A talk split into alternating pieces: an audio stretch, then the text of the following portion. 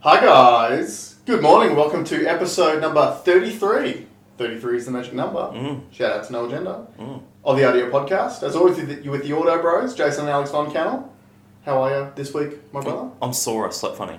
You slept funny. Um, yeah, I'm sore. I'm sore, and because because I get a solid ten hours too. If I sleep funny, it really hurts. yeah, fair enough. I actually had a really good sleep last night. Um, so Nate Dogg, uh, he has been going through a bit of a rough patch lately because he's teething again. So obviously he's got more teeth coming through, but it looks like he's got some of the ones coming through at the back, Mhm. and the ones at the back are more painful because obviously they're bigger. So he's been a bit ordinary, but last night he was really really good. Um, but speaking of Nate, so we've been speaking about measurements a lot lately. Yep. So I was finally. Some measurements are bigger than others. Yep, Some are smaller. correct. That's how measurements work. Hmm. Some are large, some are small. Hmm. Um, Some of them are large in the right areas, and some like of them like bone density. and some of them are in the wrong areas. I'll see you next scam, bro. Anyway, um, Yeah, not but scared. So, so am I scared? no, I'm not scared. Ah, right. Um, so speaking of uh, measurements, so obviously they with with kids they do measurements as you go. Shut up, computer. Um, and so he's now just under 14 months. So he's normally supposed to get um, his 12 month like vaccinations and measurements Mm-hmm. at 12 months, but because he'd been sick a few times, um, we delayed them until he was better before we got his vaccination. So we're not not anti-vaxxers, um, not with this particular vaccine run anyway. I wish you didn't even say that word. That that is obviously going to get us like shadow. Dude, we're not big enough to get shadow banned off YouTube. I don't know. YouTube doesn't care. So, and it's the same people that watch every week anyway. So yeah, I don't know worry because about we're not getting pushed to anyone else. it. yeah, okay, okay. Well, well, let's blame that on. Uh, well, our- look, on our I, I will start. say though, I do a very conscious effort not to try and say the trigger words, and then you just go. "Da, da, da, da, da, da, Yeah, da." but there's there's videos that show up on my feed that even have anti-vaxxer in the title every single day. Like I don't think that that's a trigger word because anti-vaxxer, if it like if you're going liberal, uh, sorry, leftist media, YouTube would push videos that are anti-anti-vaxxer. So I don't think there's a problem. Okay. Anyway, so Nate got his vaccinations and also got his measurements done, and um, they've got uh, they give you a little red book right at the beginning when you leave the hospital when they're first born, which you can log everything in. Um, but they go they do three main measurements. So first is head circumference. Mhm. So his head circumference was forty eight point five centimeters, Mhm. which is in the ninety second percentile. Mhm. Uh, his height, 82.5 centimeters, which is bang on the 97th percentile. Mhm. And his weight was 11 kilos, which is about the seven, 70th percentile. Mhm. So, in other words, he's going to be tall, he's going to be lean. Right. So, very happy with those measurements so Yeah. far. Uh, very good basketballer's build. Do you have to get so in terms of that seventy percent off for um, mass? Do you have to bulk him a little bit? No. Okay. Like, you only, I think if you're getting down below like 30 to 20 percentile, because the thing is, it's not, it's those measurements are just singular, they're not based on each other. So it's not like a body mass index thing, for example, where based on his height, he's a certain weight. It's just based on kids of that age. Ah, I see, So I see. you could have a smaller child who might be, you know, only eight kilos, which is a significant difference, but um, they'll be in the lower percentile, but they could be short too. So it's not like you have to actually bulk them up or anything like that. Yeah. Okay. Okay. Um, but yeah, it just shows that he's going to be tall, really, which makes sense. I'm relatively tall, and Amanda's I mean, it's relatively pretty tall. tall. Yeah. Um, so yeah, he's probably going to be a big kid. Good golf swing, He could have a good golf swing. power. Yeah, yeah. Takes after his daddy with his drive length. Yeah. Yeah. Fortunately not his I'll, uncle. I'll, I'll teach him his short game then. Yeah, you should. The ones that count. Or we should get our old man to teach him the short game. Yeah, yeah, Because yeah. our old ga- man's short game is uh, is pretty good. Yeah. Which reminds me, we got to oh, we got to set up golf again. Yeah, I was only just talking about that yesterday, Yeah. and I also what So shout out to inspired- Rob. We'll, we'll play golf again soon. what inspired me was um, watching Leslie Nielsen's. Oh yeah. Uh, what is the it? golfing instructional video. Yeah, it's we don't we don't play what was it? We don't play bad golf. I can't remember what it was, but uh, we'll put a we'll put a link to it. It is freaking hilarious. Yeah. it's from like the nineteen nineties or something, and he does this instructional video about how to play golf, Yeah. and it is one of the funniest things I've ever seen. Yeah, it's, it's so gold. good. It's forty five minutes, like it's a full thing. It's yeah, it's long, but Yeah. it's it's brilliant. I posted up on my Facebook the other day. I don't know if you saw it, which was like, um, sportsmanship uh, is as is as important to golf as penmanship is to stock car racing. I agree with that too. yeah, yeah. Uh, what do you say? Why? Um, if you if you look at your hands on your backswing, you will only find out two things. One is that you're holding the club, and two, what hand your glove is on. it's genius. Oh yeah, It is genius. He he is he's one of the goats as far as comedy goes. He's famous for saying not funny things in a not funny way that somehow makes it funny. It's just the complete deadpanning of it, like Yeah. because it's not fun things all the time. It's just dumb things. Um, but didn't he get like pulled? Like, wasn't he just working on set or something? Wasn't actually an actor when he got his first gig. No, I believe he was an actor in like a, but as a drama in a drama series, he was a cop in a Right. drama series, Yeah. Okay. and a, as his first gig, and then Yeah. yeah, I think I think someone got him to say something funny, and he's really good at Because it. was it is it airplane? Yeah, Was that Aeroplane. the first one? That was the first big movie. Yeah. Yeah. Yeah, I think Aeroplane would have been. Yeah, that's that's hilarious. Mm. Anyway, go go back on it. Yeah, Deep Leslie, dive. go go deep dive into Leslie Nielsen because he, he is one of the uh, one of the goats of uh, comedy movies. Speaking of content, I started watching the um, Snyder cut of Mm, uh, what's it called? Justice League. Justice League. It sucks. yeah.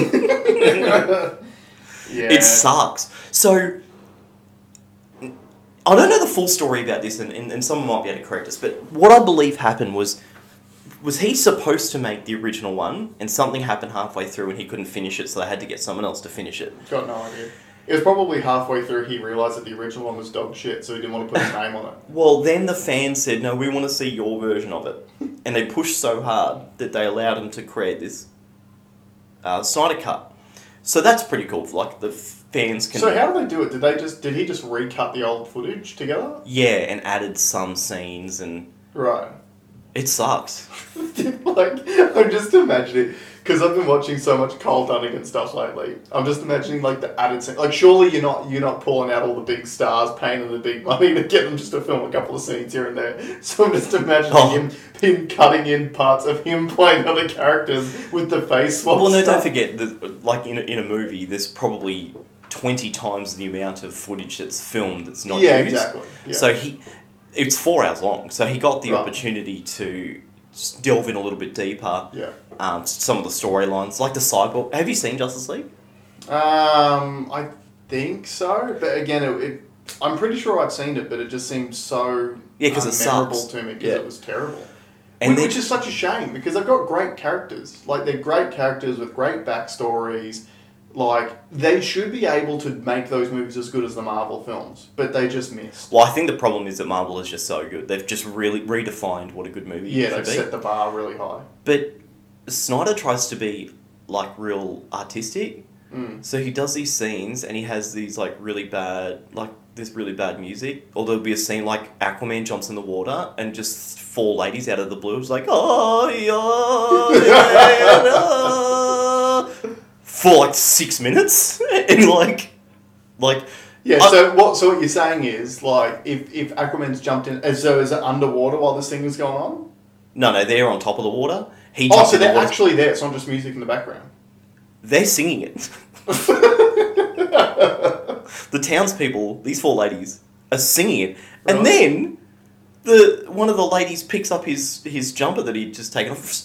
So remember when there was a scene when he he rescues he rescues a sinking boat, right? Right. And he slams the guy on the table, goes, "Give, give me a whiskey." His shout, drinks a whiskey, and as he leaves, he takes his jumper off and and jumps into the water. Well, Hmm. then these these things are singing, and then one of them picks the jacket up, which is fine.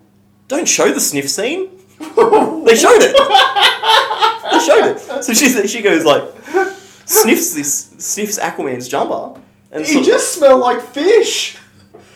Surely. Yeah, you'd think so. Yeah. You'd think so. Or just wet dog. It, it, it smelled like someone left tuna in the bucket. Yeah, yeah. So yeah, the artistic part, That's and then different. like whenever they get to Themyscira, whenever they're talking about like Wonder Woman or her world, Mm. that music's like yeah. Yeah. two, and it's it's like okay, It's the same chicks just Yeah, yeah, standing yeah. in the background. shut up. um, so it it sucks. Like I- yeah. it it um, now they changed some of the visual effects on it to ramp it up, but More They- explosions. they literally just went over bling. Like they, there's Yeah. the the enemy, and I can't even remember what the enemy's name is, but I didn't think he was a bad looking character in the in the original, and then they just sh- covered him in like chrome needles that that kind of move, and I'm like, okay, so you literally just tried the blingiest thing you could possibly do Right. to make the vi- visually appealing. Acupuncture man. It was like that. It was like that. So I didn't make it the whole way through. I'm like two and a half hours in. Yeah. Um, it Are you sucks. going to continue? I'll finish because Yeah. I'm committed to it. Yeah, yeah. I'm committed to it. I don't. I don't quit. I don't quit. So It's just one of those things where I just go like, so sure. So there's like, oh, like you said, like you're filming a movie. There's always going to be hours of uh, unused footage. That footage is unused for a reason, typically. So you got to think, Justice League already wasn't a good movie. yeah.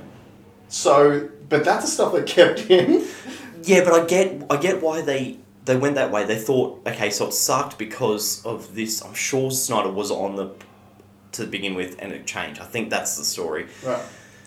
So people saying that it sucked will blame that as the as the thing because usually a director would f- try and see it see the whole project Yeah. through, and it just wasn't the case. Well, I can tell you that Zach didn't help it. Mm. He didn't help it at all. And the thing is though, like if you were if you were a real director who was trying to put his stamp on something, you wouldn't you just refilm it and, and No. do it differently? But you can't in twenty twenty. You can't. e- Everything stopped. It's it was Oh, yeah. practically impossible. Oh, so to what do. you so, so what you're saying is what what it really is is a cheap cash grab for trying to get people back in to spend money No, it was- when they had nothing else. It was fan pushed. So the Yeah, fans okay. wanted it. And I'm Right. happy that the fans got it. And the, I, I likened it to. Because fans have never really had a say before. No one really cared what the fans had said. They're Mhm. quite happy to take the fans' money, but never really push it in the direction that the fans want to go. So I'm happy that this thing happened. Mm. And there was a very local version of this where uh, any V8 supercar fans out there, there was a commentator that just didn't get his contract renewed for this year. right. And the fans pushed so hard Mm. that they reinstated him. That, that's really good. Yeah, and and and it just goes to show the like the power of the people. It's like the Wall Street bets of Mm. like we, we need to understand how valuable our voices are as a collective, Yeah. and and we can get we can lobby for some. It's one of the reasons why I like watching the UFC. Like in the UFC, there's stuff. The- there's a lot of fighters who, um, you know, they they don't have great records, but they're super exciting every single time they Yeah. fight. Those guys never get cut because the fans show up to watch those. Like like Cowboy Cerrone is a really good example. Yeah. He's he's older now, so he's on the back end of his career. He's he's lost a couple of fights.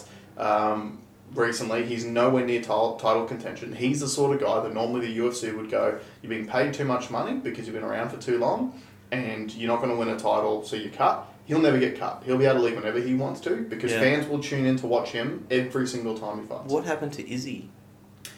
Um, Did you watch it? yeah, I did. So, so the question is, what happened to um, Israel Adesanya when he went up to face Jan Blachowicz uh, for the light heavyweight title? It was it was a really it was a good fight.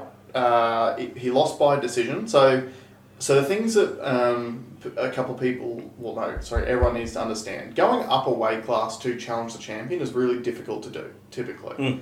But it gets more difficult the higher up the weight classes go because the gaps between the weight classes get bigger the heavier the guys Sure. get. So um, he was going up. So he was the 185 pound champion and still is. He doesn't lose that just because he lost the fight. Right, And he goes went up to 205 pound um, to face their champion. you could fight in that. Um, I'd have to cut weight to get into the 205. Like realistically, if I if I trained hard and I was going to fight, I would be fighting in the middleweight division, which is 185. So that's like 90. ish kilos, roughly. You're never getting there. I could do.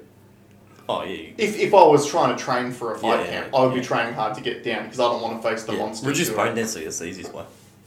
Yeah, well, give me some tips on how to lose my Yeah. bone density, mate. Um, but the thing is, when it comes to fighting, there's a reason why there's weight divisions. Weight matters. Mm. Weight makes a big difference. Um, and the thing is that just because you weighed in at a certain weight on weigh-in day does not mean that's what you end up For weighing sure. in a fight. So um, Israel actually weighed in as the lightest ever title challenger in light heavyweight history Right. um, where he was like 201 pounds or something like that. And look, even that's that's on like probably his walking around around weight. That's Mm. probably roughly what he walks around at. So Jan Blachowicz, on the other hand, is a genuine light heavyweight, has been his whole career. So he weighed in at the 205 limit, but on fight night he was probably going to be 220 pounds. Yeah. So you're talking 15 to 20 pound difference on the day. And the thing was, it played out how you would typically expect that sort of fight to play out. So what happened was, Izzy, I would say, took the first round, just scoring, scoring more shots than Jan Blachowicz did. It was mainly a stand-up fight for the first three rounds. I reckon Izzy got the first, Jan got the second because he was starting to actually make some contact as well. And again, you could see, you could see it wasn't a drastic power difference, but there was a could difference. tell, yeah. You could tell. Um, and I don't know if it was just Izzy trying to be more elusive in that he was probably moving away from a lot of the shots when they landed, so they looked like they were more pronounced Sure. when they did. Um, third round, Izzy won for sure. That, that was probably the most definitive. So who won second? So Jan won the second. Okay. So it's so then you go on the championship rounds. It's a five round fight, Mm-hmm. and in round four, Jan did the smart thing, which was um, timed him and took him down. Yep. And Jan is a better grappler, I would say, than Izzy is. But again, it's a he's a bigger guy too. So he took him down, didn't do a whole lot of damage, but basically rode top position and did enough damage to ride out probably two and a half minutes of the round. So Jan wins that one. Now the fifth round was really really interesting because in my scoreboard it was two two and two coming into the fifth round. So the fifth round was what was going to take it. And at the beginning of it, Izzy was touching him up. He was doing really really well.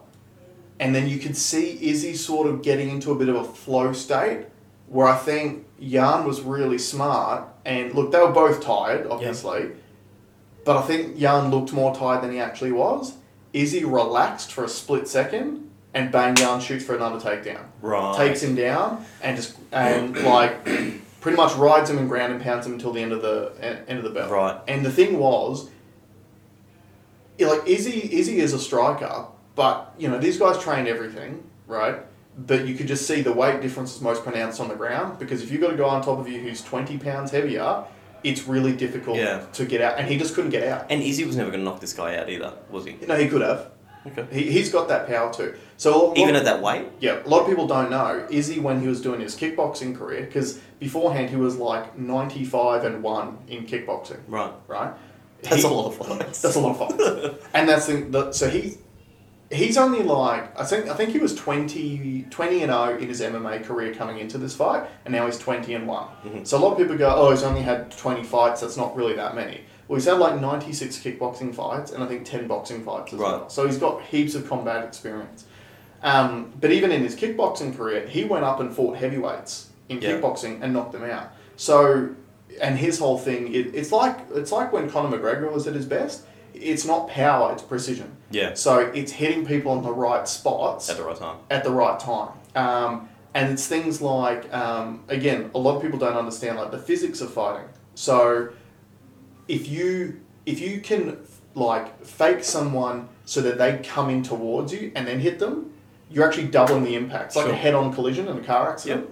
Whereas if you've got if you've got two cars, uh, sort of one driving behind the other one, and the one behind you just speeds up a little bit and hits them, it's a completely different level Yep. of damage than if those cars are driving towards each other. Yep, makes right. So, though the greatest strikers, the guys who can knock everyone out, are usually the guys who can get the timing down, and they can fool you into taking a step in Right. towards them and then just time it. Did I hear something that John Jones is somehow going to could could John Jones and Izzy fight one day? They they don't like each other, and it's been talked about a lot. And that's kind of the shame about Izzy losing this fight. Is I think if Izzy won this one, his next fight is he probably would have gone up to heavyweight Yeah. to to fight John Jones. And John Jones will destroy him.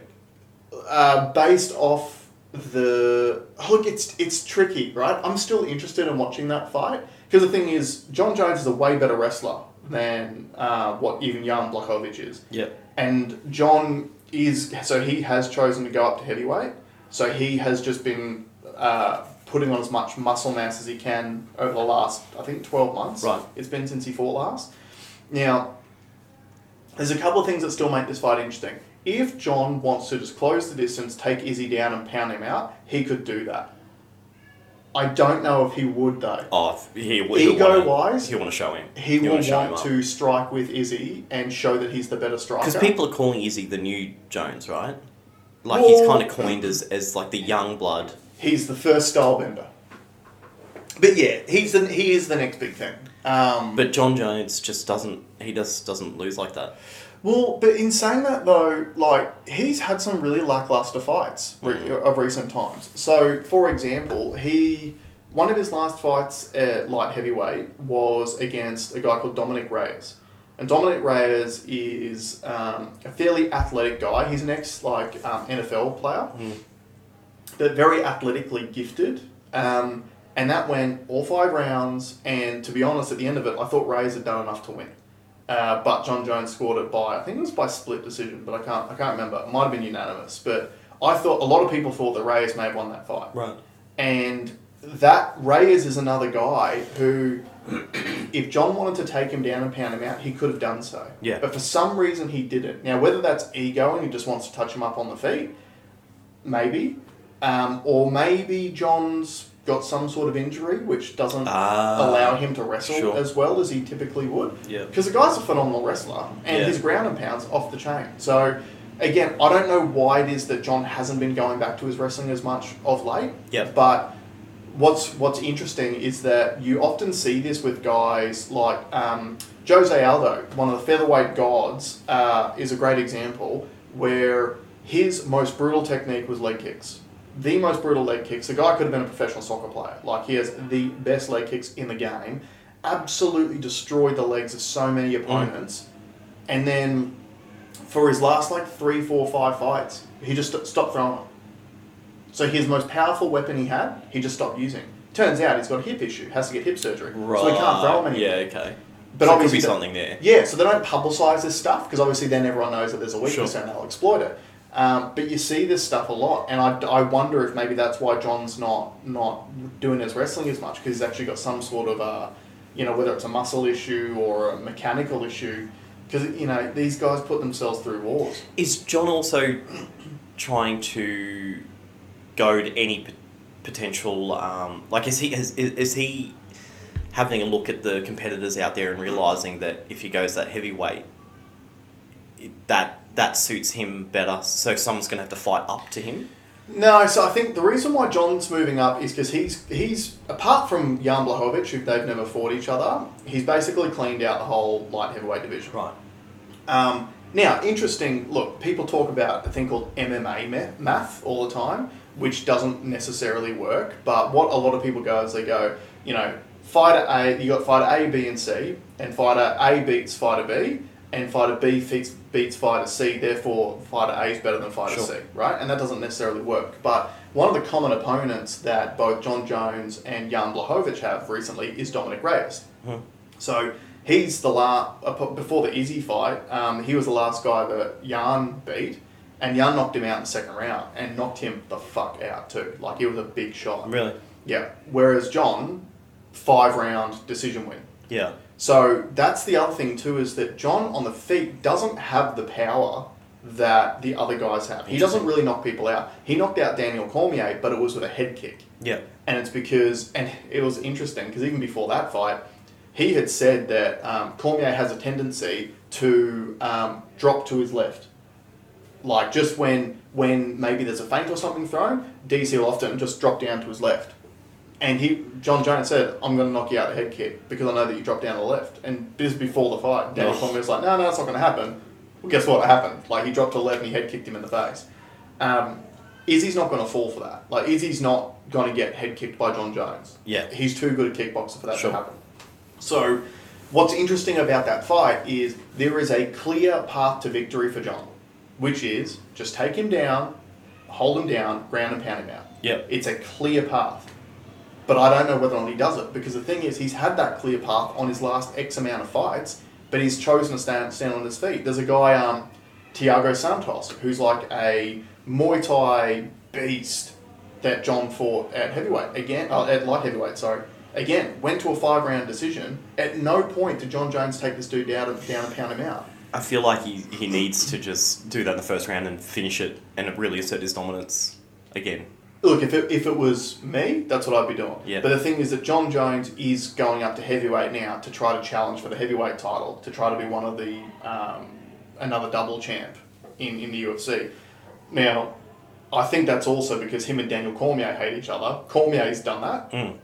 so now John wants to take that, I guess, bit of legacy away from DC as well. Yeah. Um, but there's a really interesting heavyweight title fight coming up. I think it's next weekend, maybe, which is Stipe Miocic versus Francis Ngannou 2.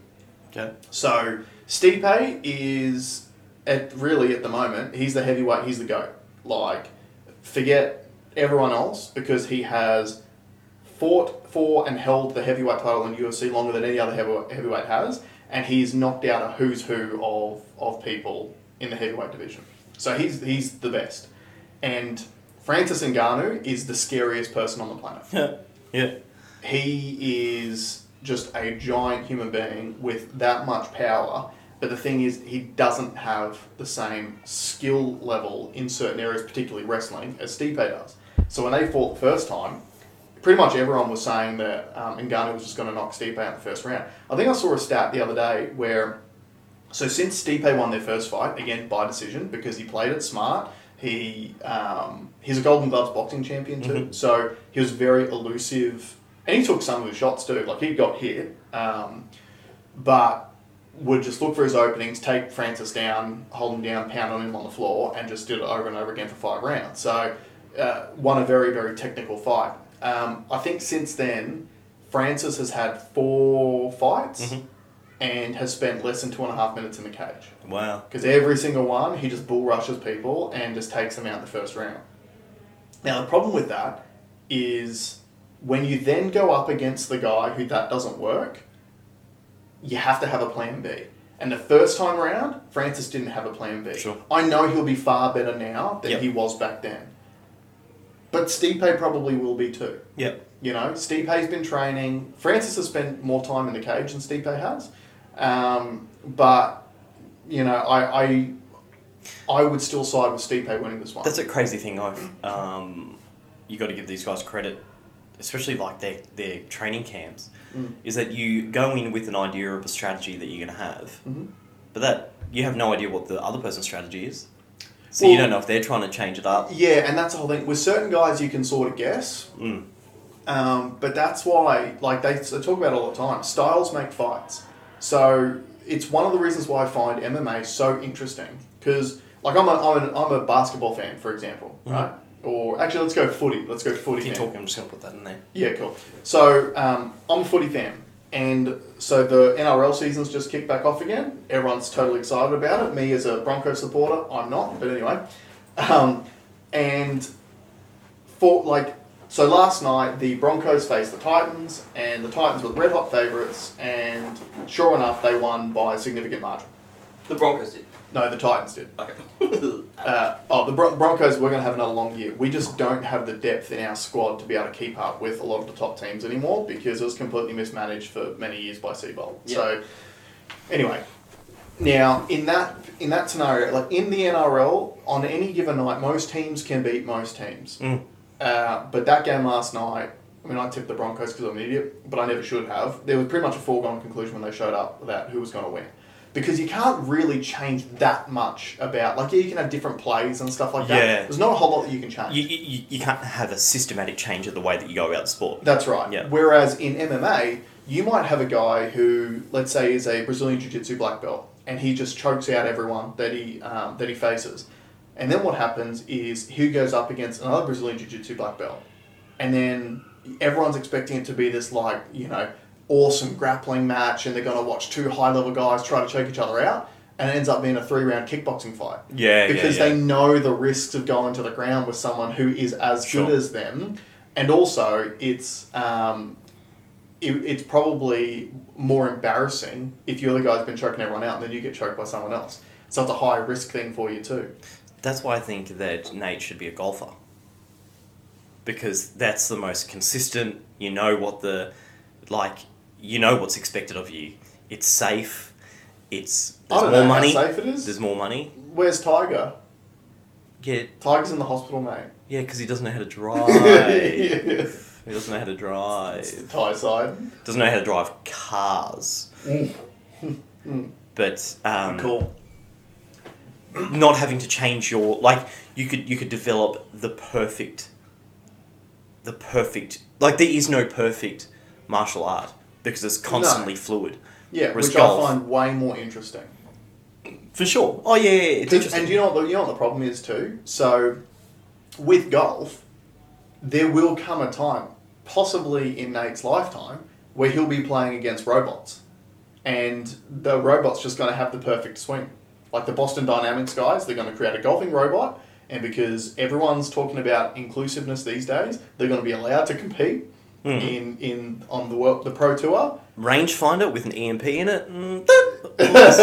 that's the that's a robotic version of trash talking someone Well, no, that's the robot version of killing uh, a golfing rival. no it's, it, it'll I come back think that's frowned upon. it'll come back so it's knocking out a rival then. yeah knocking out a robot Yeah, yeah, Knocking which out a you rival. probably get But you- disqualified for.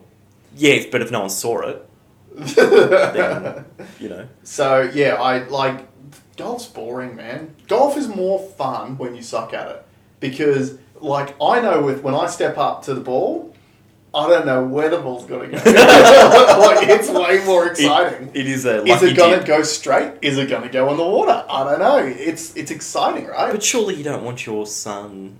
Surely you don't want your son with everything that we know. Like the way I, I see, I see fighters Mhm. are people that have grown up because, and they, they, they got tough and they had to fight because they had to, Mm-hmm. because the circumstances in their lives made them go that way. Mhm. It, I don't think it should be the ideal choice to no, go it's down. not, I don't want him to be a fighter Mm. at all. But I want him to train. Oh I yeah, want him yeah, to be that- able to yeah, know that's what, what he's doing. for sure, for and, sure. and the biggest thing too is that so you're, you're right like in, there are some stories where it's some guy's only way out right uh, it's, their, It's very rarely. Oh, I come from a rich family. Uh, I gave up a job uh, at a tech company uh, as a programmer Oh, and yeah, decided well- that you're well- going to be a kickboxer. well for a start like the reason why you never hear that story is because you need to start training from a very early age like Yeah. you can't if you're at the if you're at a point in your life where you can have a good tech job Charlie you're put too down his old to start violin training. at six years old and realized that he was destined to be an MMA fighter. No, well, it happens. George St. Pierre's a really good example. Yeah, George true, St. Pierre true. got into martial arts because he was bullied as a kid. So he wasn't like a tough guy. He, he didn't come from, like, he, they weren't super well off, but, you know, he was just a, it came from a middle class family, but he got bullied at school. So he went into martial arts and excelled at it. And then when he obviously realized how good he was at it, he pursued that as a career pathway. So, Mm. I think he like he's he's a brilliant like um. Uh, he's a brilliant fighter. I wish you could put that same amount of effort into learning the English language. well, he can speak French. He's, he can speak enough to communicate. Barely. He sounds funny. in the in Cap- he was in Captain America or the Captain Americas. Yeah. and like I reckon, like I imagine what his dialogue sheet looked like. It was a blank page. well, in fairness, they, they should have got him to do his lines in French. I think he did. I think they said he was a French Yeah. mute terrorist. this is always the thing that gets me about those movies too, is it's like, you know, you're going up against some like foreign foreign power who speaks English. Not this guy. Not this guy. Um, but no, he, he's one of the goats as far as fighting goes. Yeah. Like he is literally one of the greatest of all time. Has been a, a dual champion because he went up and beat Bisping for the middleweight title as well before he retired. So, you know, he held welterweight for a very long time. Actually, that kind of that kind of segues into something that I I was thinking about. I can't remember if we've spoken about this before, but Um, so I would say so fighting fighting is high risk, low reward Mm-hmm. for the majority, right? It's not Yeah. right? Yeah, I'd say that. And Tash and I were watching something last night, and we, uh, and they had like um, carers for disabled. Right. The world needs those people. The Right. carers. The carers. Yeah. The world needs carers. The Mhm. world needs nurses. Mhm. The wor- like it's such an like amicable thing to do. Mhm. Society does not pay those people. Right.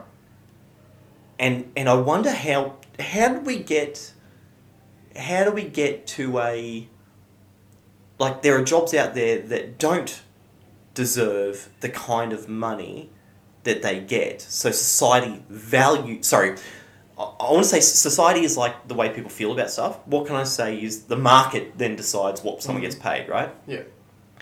There's so many jobs out there that get paid way too much and provide little uh, uh, benefit to society. So give me an example. um, truck driver at the mines. Okay. Oh, no, like a machine operator in the mines, right? Right. It's not a highly skilled job. Mhm. It's probably 160, 170,000 dollars a year. Mhm. Then you got a nurse working split shifts or um, you know like h- half day, half night shifts. Yeah. I think they're probably on what seventy grand. Like, let us know if you. Mm. I Yeah, thi- but I I, think it's mean, like about a lot of 70,000. those like mine workers, they're FIFO. They're spending time away from their families. It's potentially more dangerous as far as a job goes. Working on those sites, like that. Like this is the I guess. I'd say it's more dangerous working in a hospital. Yeah, I don't know.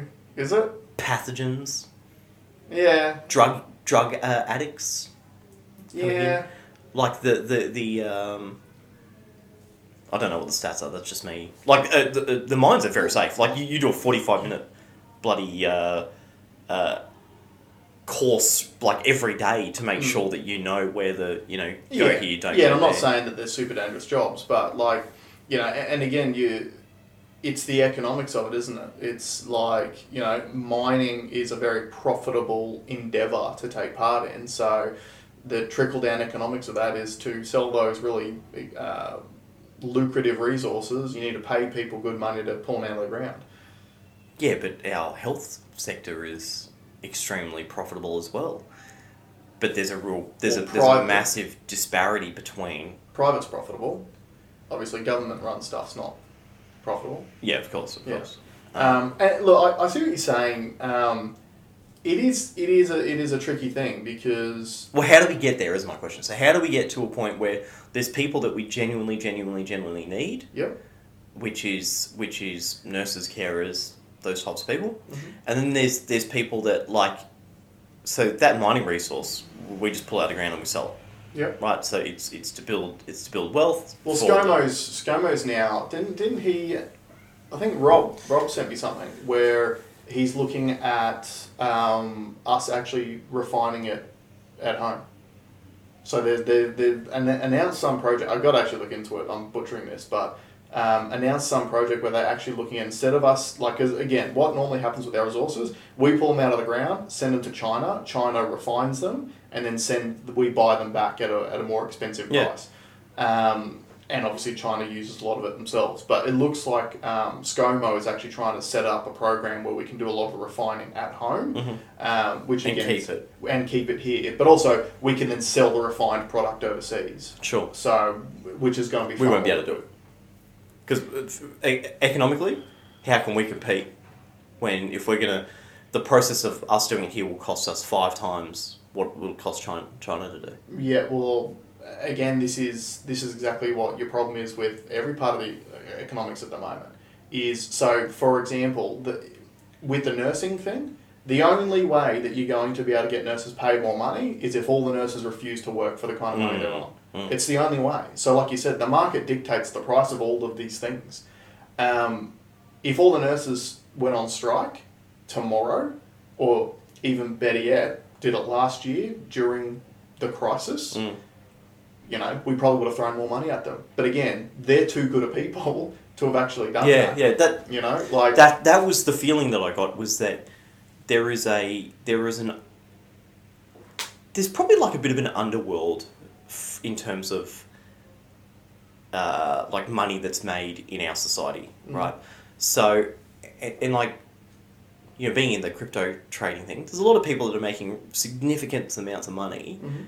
that in an industry that I would say is still frowned upon. Mhm. So when you when you go and talk when you tell people that you're trading on crypto markets, yeah, like it's this oh you know yeah. But even even that reaction to it is manufactured by the establishment. yeah, but Right. for what benefit? Because I, I to, agree to, with you. to scare people away from going towards Ah. crypto and away from the, the, the normal institutions. There is a lot of that. I spoke to. There's heaps of I, I ran into a guy that was that I went to school with.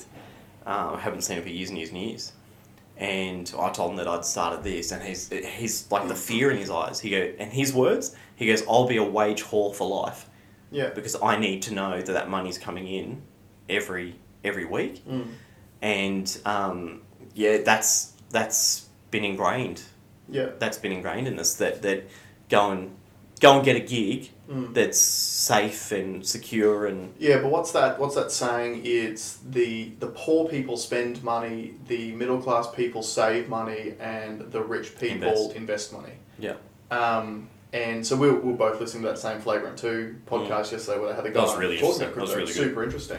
But it also that actually put in perspective something that I've I've thought about for the last twelve, probably twelve to eighteen months, which is, um, so you got to think. So obviously, Bitcoin price has gone astronomically through the roof in the Mm. last eighteen months.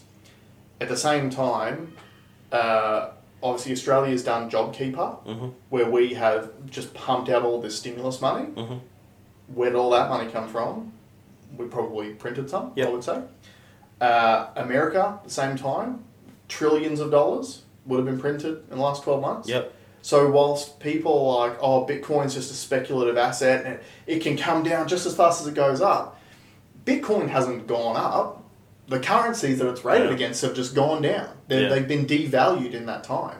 So, as a store of wealth, Bitcoin is fantastic. Yeah. Um, but you're right. You you bring up like you know I, I have a few people that message me going like oh are you, are you doing some like trading on crypto and stuff like yeah like just doing a little bit um, because it is a bit of a taboo subject because every well, not every but a lot of the established institutions like your banks they're the ones who are circulating all the news stories which are saying that you know it's dangerous or Mm. it's used to buy drugs i watched um on netflix they have a series called explained have you seen that I've seen it listed. I've not watched any. Right. So it's an interesting show because they're like 15 minute um, movies or shows on certain subjects. Right.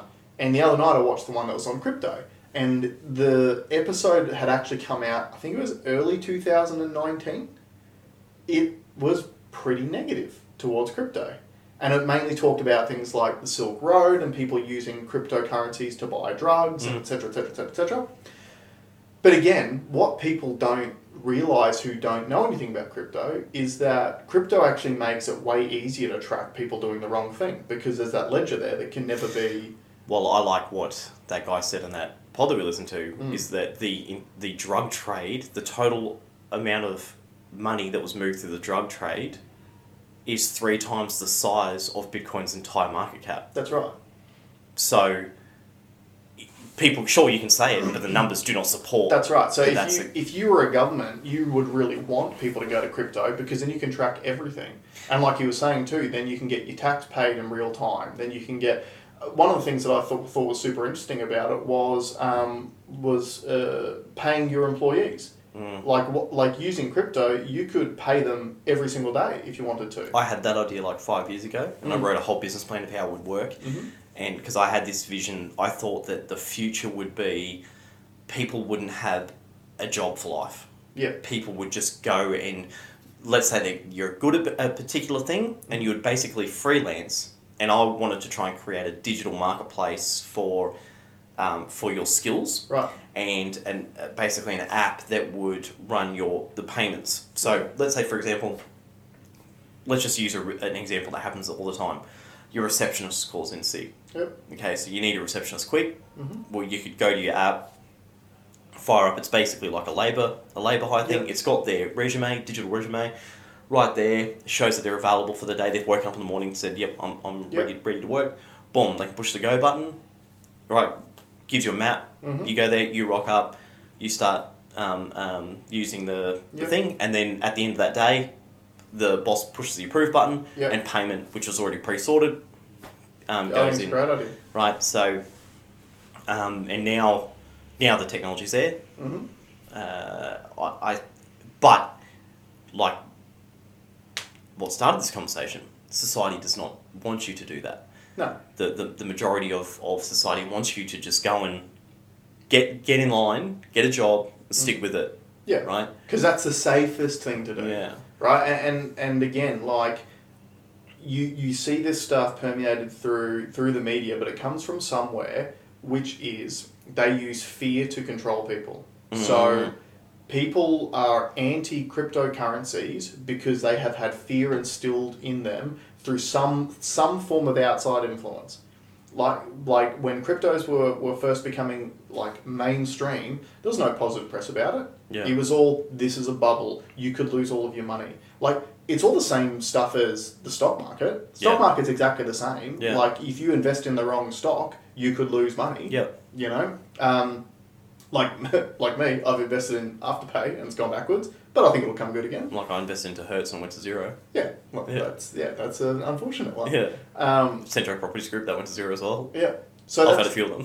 yeah, and but you've done really well out of crypto markets, right? yeah, yeah, yeah. So so that's the thing. Like any any of this stuff, um, it, it, like they use fear to prevent the average person from even starting the research to look at potentially doing something. Yeah. You know, where because if everyone's standing around the barbecue and ninety five percent of people are going, "Oh mate, no, that's a scam. Don't do that."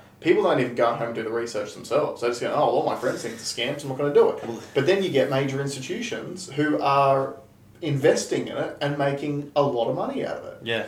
So But I can also give you another thing. Another byproduct of that is of that full time work. Mhm. I'd be with with a friend yesterday, Mhm. and um, he's been he he's been as engaged into into crypto for as many years as I have, Yep. but just small time. Mhm. But he just said to me like I can't even think about it because your job occupies so much of your Yeah. mental capacity, yeah, and I felt exactly the same. Mhm. My although I've been in since twenty sixteen. mm. I didn't do a lot of trading because I didn't have the You- mental yeah, capacity to yeah, do it. exactly. And I I sat on it. I feel like I have been so much more productive as a human being in the last however many months I've not been working Mm. than I was prior to that Mm. because I was super productive at work before, but work is all I thought about. Yeah, I was not productive outside of work. yeah, And I had all the excuses lined up in a row. Worked too many hours, blah, blah, blah. Um, but I, I'm so much more productive now as a human being than I was when I was working. that's what I want to say. That's what I want to say to people. So, what's a practical, tangible thing that you can do in in this regard? Mhm. Next time you try and go for a promotion, don't ask for more money. Ask for a day off every week. Yeah. Ask for a four day work week. Yeah, ask for better conditions. Ask to be able to work from home one day a week. Um, uh, no, I, I'm, I'm trying to free it because I guarantee that if you're working full time, if you're working a five day week or a six day week or, or, or whatever, whatever sort of hours you're working, if you cut that, if you get that one extra day off, Mm. it is worth more than the money that you're going to get. Absolutely. Absolutely. Um, and I, you know, like when I, you know, we, we've been talking about the weight loss stuff at the moment. Mm, You know, there was a reason why I got so, so out of shape. yeah. It's because all my focus was at work, all of it. Um, and it was blinding me to how unhealthy I was getting, Mm. you know, because again, so tunnel vision focused on just working, I wasn't keeping track of all of the extra alcohol I was drinking, all of the extra fast food I was eating. Like I was just go go go and it was how can i how can i what can i do to survive today so i can get through and do tomorrow you know Eh, but now It's like a stripper. What's a stripper that takes drugs? yeah They take drugs to so they can. Yeah, so they can like It gives them be the- numbed, so they can then the strip strip. for more money, and then they end up spending that money on the drugs, and it becomes a false economy. But the world is like that. The normal work week is like that. That's right. grind And- you into and then and then you a lot of people that are making so I know I've taken a pay cut Mhm. I've taken a pay cut owning my own business Yeah. uh, but Uh, I don't feel the need. Like I'm more fulfilled Mm, because the things that I can do, just just being able to have lunch with a friend, yeah, which you couldn't do before. Yeah, that's you right. know. yeah. And when I was working the sixty-hour weeks, what would I do? I'd go and buy something ridiculous I didn't need, Mm. but just just to have it, right? Just to to put a reward carrot at the end. Okay, Yeah. I've worked so hard, so I'm going to buy myself a toy car. Yeah. Like, I've, I've worked so hard, I'm gonna I'm gonna get a uh, new watch or whatever, Yeah. whatever whatever the thing may be.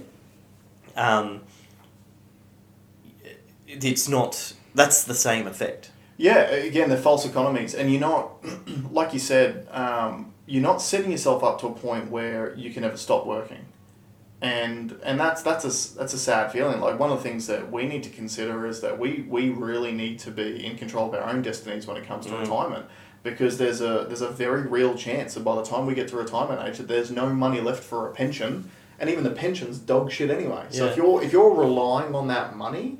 Like that's not living. You're not living out your golden years. You're surviving your golden years. It's Yeah, giving what's you just enough money to survive on. Yeah, I'm not interested in that. No. I- and I've, I've got countermeasures in place. Like Yeah. I've got, you know, properties that, that, that will pay me quadruple what the Yeah. pension would be. But the, what's the saying? If you work, if you're working, you're selling your time. Mm-hmm. If you're not investing any of that money, you'll do that forever. Yeah. And that's that's scary. Yeah. Whereas you can have like, and, and the beauty of, you know, you've, you followed you followed pretty closely my my um, investment journey hmm it it doesn't it doesn't take much to start. No. It takes a very small amount of money to start, and and poor people, this like poor people, Mm. you're doing it to yourself. Mm-hmm. Invest like YouTube is free, Yeah. right? Watch the ads Yeah. and get some advice for Yeah. free, Yeah. okay? Because you, there's stuff that you're doing, you can do it. Yes, you earn, you don't earn a lot of money. Mm. You don't need a lot of money to start, No. right? But the thing is- understand what commodity you do have. Yeah. because you might you might have a low paying job, but you might not work as many hours as someone else. So you've, now you've got you've got time on your side. Use that time. Yeah. Invest in And that if time. you have a low paying job and you work more hours than everyone else, get a different job. yeah, Like in Australia, minimum wage is actually pretty good. yeah, But the thing is that again, this gets back to a, th- a regular theme that we're getting through all of these podcasts is personal responsibility. Mm. And and the problem is, if you if you're the sort of person who is sitting there going, my cards have been dealt to me, and that's why I'm where I'm at, and I can't change that because, like you know, this is I was put in this position by external forces. That's the first step to you never changing anything. in your yeah. entire You're life. destined to fail. That's right. So you're you're Sorry, not fail. You're destined to have what you've got Yeah, yeah. and no more. Exactly right. Um, if you always do what you've always done, you'll always have what you've always had, Yeah, right? So you're right. Like you actually need to try to go, okay, what am I what can I do to improve my position? What can I invest in? Because the problem is you'll often see broke people who complain about not getting paid enough at work and this and that and the other. They've still got the latest iPhone. You know, they've still got nice clothes. They've still got Netflix, Stan, um, YouTube subscription, Foxtel. They still smoke cigarettes. They still drink booze. They still go out party all, all weekend. They're still buying bags of coke. Like, I'll give you my back in my day story. yep, My back in my day story was when I I s- first started selling cars Mhm. as a fully fledged consultant. Finished my cadetship. My cadetship went for eighteen months, two years, or whatever. And I started selling cars. Mhm. Uh, I think at the time I was still living with mum and dad, Mhm. and I got my group certificate, and it was a good figure. Like it was way above what the what normal people like Yeah. the average entry level job would have paid. Yeah. And I was so proud of myself. And mum goes, Yeah, but what do you got to show? I'm like, Oh, I've got this sweet motorbike, mm, which I had finance on. right, So I had nothing.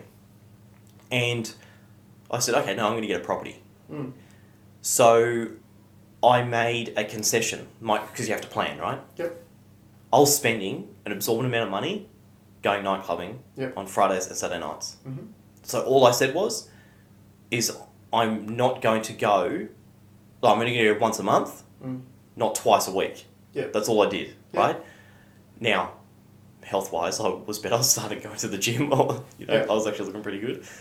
And I got a house deposit in 12 months, yeah, like that, Mm. right? Because I gave something up. Now, everyone can yeah, everyone everyone's got a little leak in their in their hull. Oh yeah.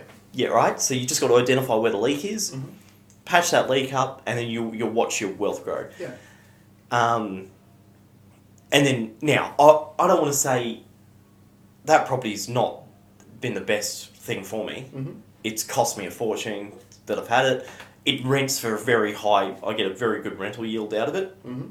but you do, even though I have a property manager and the property manager's very good, you still have to stay on top of the property managers. Like Yeah. it's, I'm not saying property's not the thing for everyone, No. but it's something. And Something. then, and then the idea being in 30 years' time, that whatever that rent is, that Mhm. becomes income. That's right. So you find a, find a concession in yourself. Mhm. And again, it was, it was all me. I wasn't waiting. I, I never said, oh, I'll just wait until my job pays me more. Mm. Because I give you the tip once, by the time your job pays you more, you'll have some other expense that you hadn't factored in before. Yeah, e- everyone, no matter how much money you earn, everyone can find a way to spend it. Oh, yeah, yeah, yeah. For sure. And again, a lot of people are like, you know, oh, cool, I got a promotion at work. I'm going to go and celebrate by buying myself a more expensive car. Yeah. Because to show my level of status, I'm going to buy a more expensive car. And guess what? I'm financing it, which means my finance repayments have gone up. So I need to now have that better job just to pay for my, my current expenditure. My saying, my saying, I've coined it. I'm trying to get it to stick, so start using it around barbecues. Mhm. Financial savviness is not sexy. No, it's not. and just understand that it's not sexy. No one gives a shit about So is my that crypto so portfolio. is that the mindset change that needs to happen? Financial savviness needs to become sexy. yeah, I have a plan around it. Ah, yeah, you do too. Mm. We won't go into We that. won't go into it.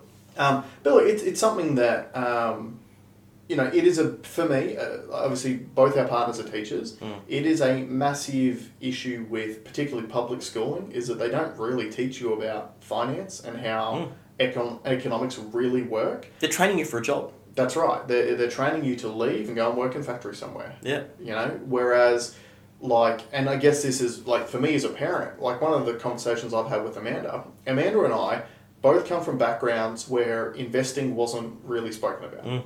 and it is our responsibility as parents now to educate ourselves in these things so we can then educate nate Yeah. because i refuse to go well my parents didn't tell me about investing so therefore i'm not going to invest Yeah.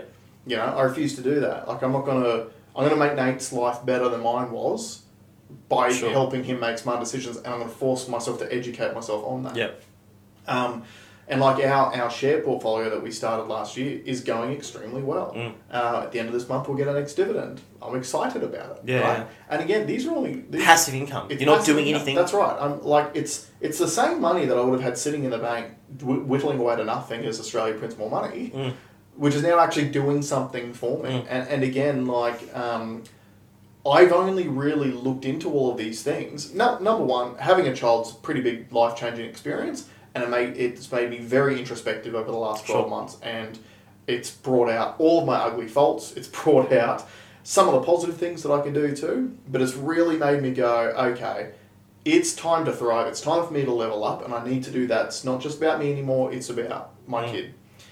And leaving my job was I mean like even even that um, I still have people like I'll, I'll go to like a friend's birthday party or something like that and you'll be having a chat and it's like oh like so what are you up to at the moment and they're like oh yeah so working and doing this and that and I'm like what about you I'm like oh yeah, I'm still doing the stay at home dad thing you, you still get looks like Yeah. huh like you know that's not that's not normal Yeah. you know what are you gonna do for money and I'm like You set yourself up in a way that it doesn't matter. yeah. Yeah. And the other thing is like, I don't need a lot of money. Yeah. Like that's the other thing I've come to realize. Because like like you were saying that you used to work really hard and then buy yourself a cool thing. Mm. I would work really hard, but all my stuff was consumption. I would buy alcohol, fast food, go Yeah. out for fancy dinners. Like that was my thing. Because I'm fortunate in that my mind's not wired in a way where I need stuff. Yeah.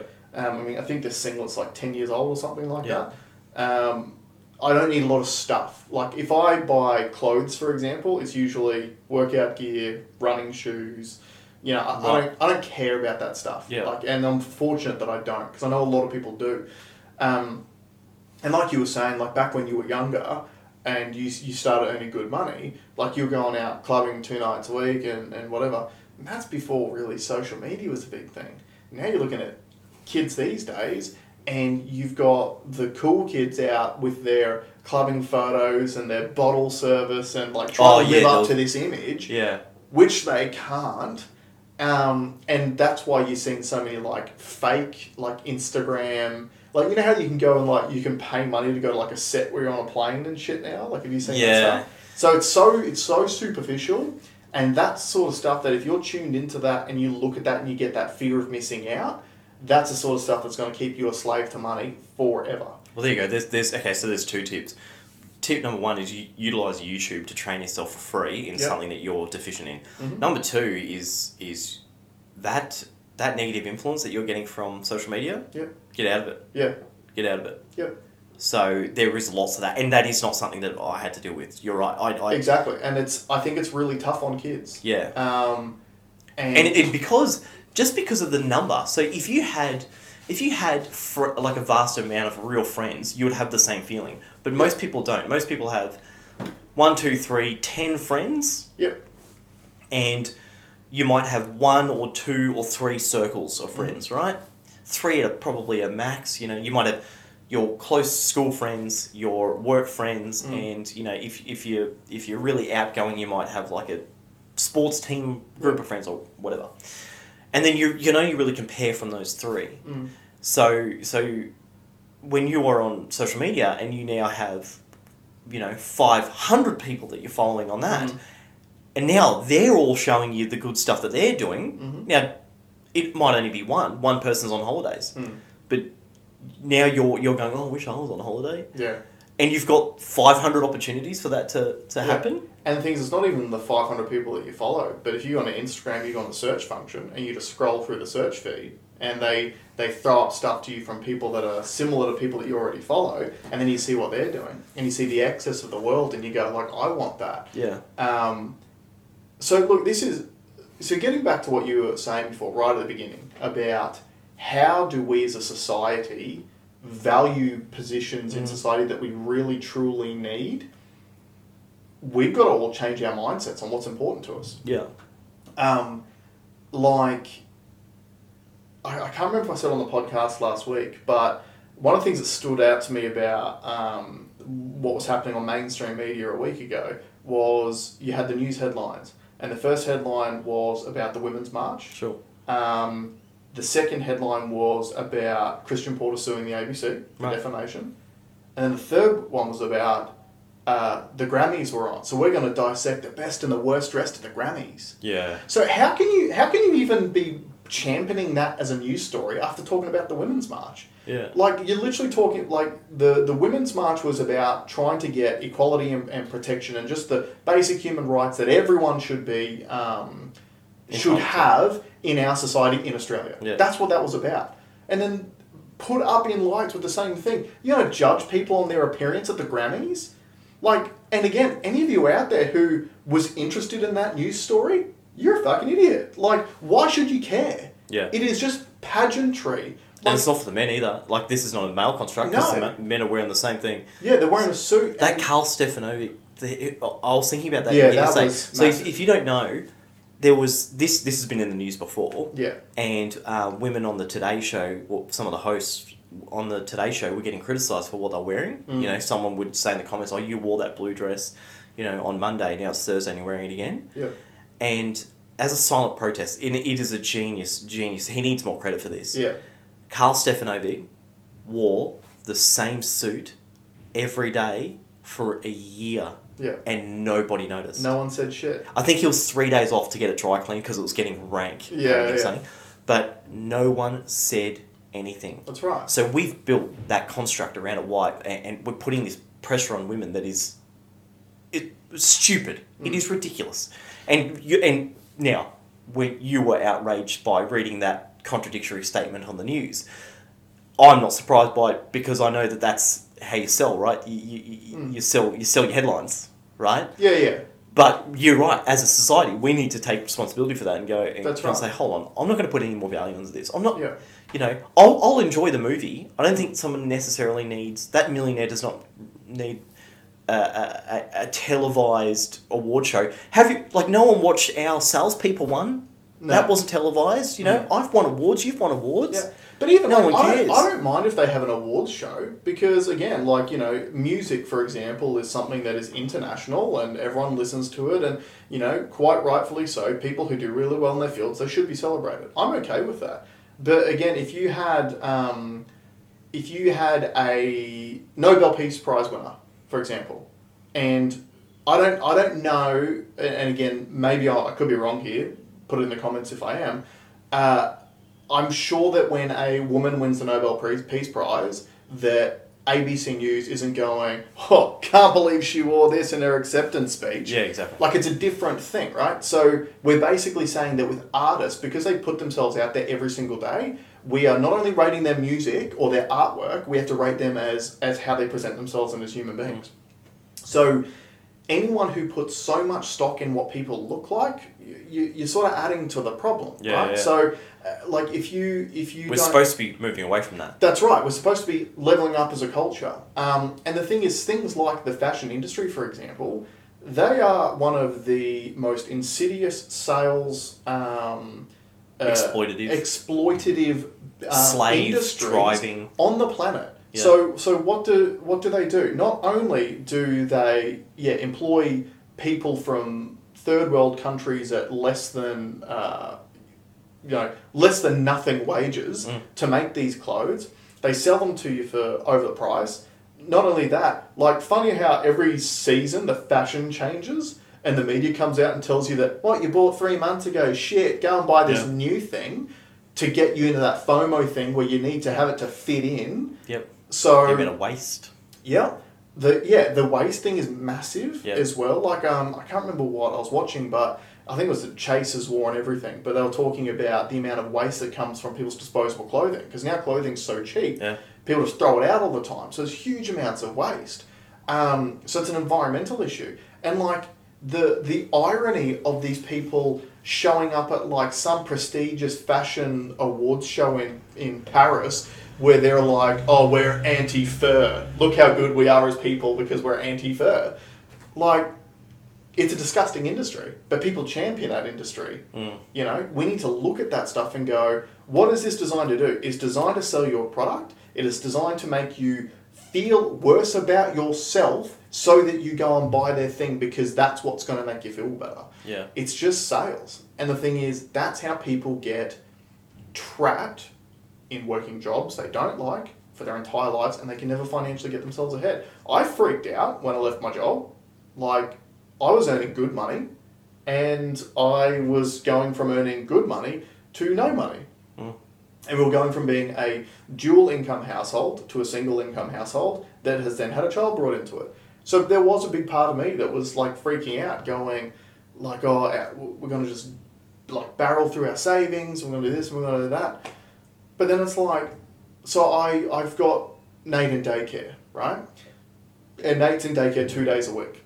And it's just good for him because good for socialization. They do, they learn heaps of stuff. He really enjoys it there. It's also good for me because it gives me a break, but also lets me do stuff around the house, Mm. um, projects and stuff like that, which again, normally I pay someone else to do because I don't have time. Um, but I can do those things. Um, but then you look at daycare and you go, it's a false economy. So I'm not working, and because of the income that Amanda and I make as a family, we get the childcare subsidy. And the childcare subsidy subsidises about 75% of our, of our daily um, rate. Yeah. Now, the thing is, the more you work, the less subsidy you get. So, the more money you make, the less subsidy you get. The, the childcare centre that we send them to is $105 a day total. And we pay about 25 bucks a day Yeah. to send him there. If I worked full time, let's say five days a week, I would get paid zero childcare subsidy and I'd be sending Nate five days a week, Mm. which is $525 just on daycare. Now you look at the economics of that. With the taxation system, it's not $505 I need to earn to be able to send him to daycare. Yeah. It's $1,000 because after tax, then I've got $505 to be able to send Nate to daycare. I don't know too many jobs where you just roll in and w- earn thousand dollars a week, Yeah. and then you go, "Wha- "What's the point? I need to be earning fifteen hundred dollars a week to actually make it Yeah. Downing worthwhile." cream on top. That's right. Because again, like you were saying before, there's got to be a sacrifice somewhere. So now I'm sacrificing time with my son for money, okay, well now there's got to be a big, like it's got to be worth it, Yeah, yeah, yeah. right? Yeah. So a- again, I've done those maths and I'm like, it ain't worth it. Yeah, Like- and, and look, everyone's case is different, but take stock of what take stock of what is important to you and whether you can make shifts. But but a lot of these people, a lot of you guys that are out there working full time, Mhm. when it comes to promotion time, I'm telling you, you will be miles ahead in life Mm. if you get time. If Yeah. you buy yourself some time. But also, if you're wherever you are now, if you s- can start investing now, Mm. you're actually buying yourself time by doing that, Yeah, yeah. right? And like, uh, You you can start with hundred dollars. yeah, on ASX you can start with you have to start with 500 just just so, just so people know if you if you Yeah. want to invest in Australian stock the first trade has to be at least 500 bucks yeah, um, but if you want to start in, in crypto uh, you can start with 50 bucks yeah. just start Mm. And, and and that's the thing. And so, just with crypto, if you buy into it, if it goes backwards, don't sell it. Just hold on to it, because and obviously buy into the establishment ones. But again, go on YouTube and educate yourself in, in how the crypto market Hmm. educate yourself it's free it's Yeah. free there's a, a wealth of, of knowledge out there for free works. That's right. you don't anyone that's trying to sell you something just say no you don't need it Yep. You don't need a course. You don't need credentials. You need knowledge. That's you need right. the knowledge, and you're gonna the knowledge that you're gonna get off YouTube, Mhm. right? And then you're going to play it out in. Don't do anything until it makes sense to you, Yep. and once it makes sense to you, just start teaching yourself, and then you'll start. You, you, you'll go deeper and deeper into specific subjects. Mm-hmm. You don't need someone else to tell you how to do it. You don't need No. to pay anyone to tell you how to do it. You can do it yourself. Yeah, and, and again, because unfortunately, with the way that a capitalist society is set up, oftentimes, like if you go to like a financial advisor, for example, oftentimes they're not they're not just trying to teach you everything that you need to do so you can get it all done in one session. Then you don't need them anymore.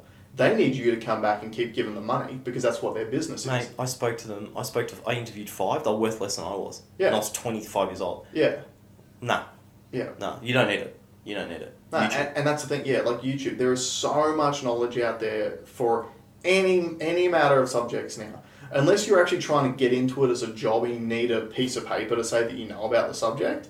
Like, there's no point in paying for courses or anything like No. that because all the information's already out there. That's it. Use what's out there. Um, but the key is to start and and again, like getting back to the original crux of your question, we as a society actually need to figure out what we stand for, what we're moving past, what we don't, and we need to be consistent on Mm. these things. Because if you want actual change, you can't just apply the change when it suits you Yeah, yeah, for sure. right? So we need to be consistent across everything.